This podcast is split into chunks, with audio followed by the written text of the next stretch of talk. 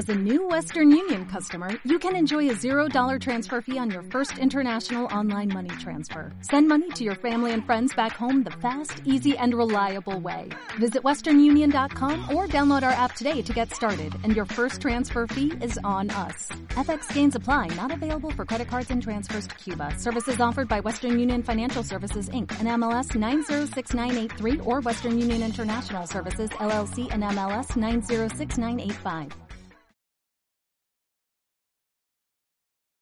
Assalamu. Hoy hablaremos de la relación entre la ciencia y la religión en el Islam. Cuando escuchemos esas dos palabras, ciencia y religión o conocimiento y religión, pensamos en persecuciones, en Edad Media, pero pocas veces pensamos en la historia, cuando el Islam brindó desarrollos e invenciones en geografía, matemáticas, álgebra, política, medicina, botánica, agricultura e ingeniería que aún hoy están visibles tanto en España como en países musulmanes. Asimismo, conocemos el nombre de científicos e investigadores musulmanes como al-Batani, al-Idrisi, al-Khwarizmi, Thabit bin Qurra, al-Baghdadi, al-Tusi, Ibn Bajja, Razi, al-Bairuni, Ibn Sina o Avicena, Ibn Rushd o Averroes, Ibn al-Nafis. De todos ellos tenemos descubrimientos, textos, de hecho, la pugna o confrontación entre ciencia y religión no pertenece a la cultura islámica.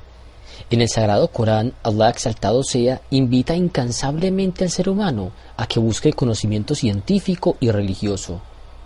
La búsqueda de conocimiento científico en el Islam hace parte de la religión misma. ¿Por qué? El Creador ha dejado signos en su creación para que los seres humanos descubramos la grandeza, belleza y orden del cosmos creado y ordenado por Allah subhanahu wa ta'ala. El más bello de estos signos es el Sagrado Corán.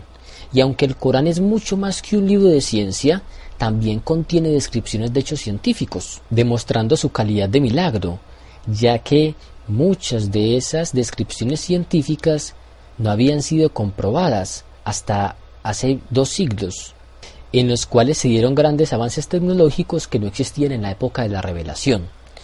Las descripciones que contiene el Corán científicas pertenecen a varias ciencias y disciplinas modernas. Embriología, anatomía, meteorología, astronomía, geología, oceanografía, medicina, nutrición, legislación, dietética, biología, botánica y agricultura. Así pues, en todas estas ciencias y disciplinas podemos encontrar descripciones en el Sagrado Corán.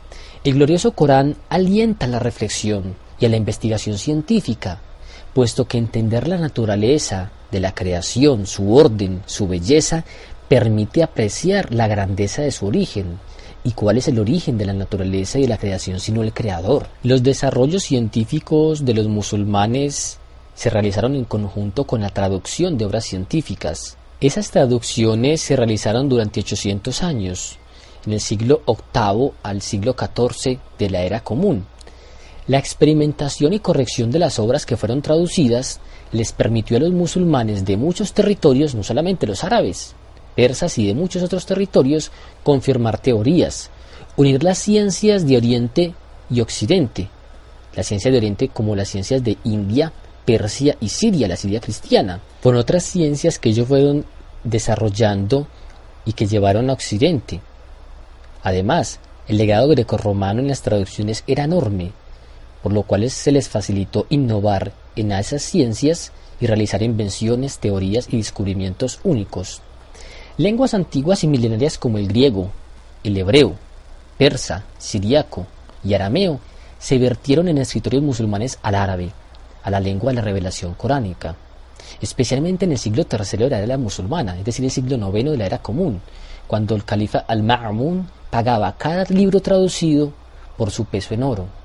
Conocemos centros de traducción como la Casa de la Sabiduría, del siglo IX en Bagdad, pero también existen otros centros, las universidades mezquitas de Damasco, Al-Azhar en El Cairo, Al-Qairuan en Túnez, Arawiyin en Marruecos.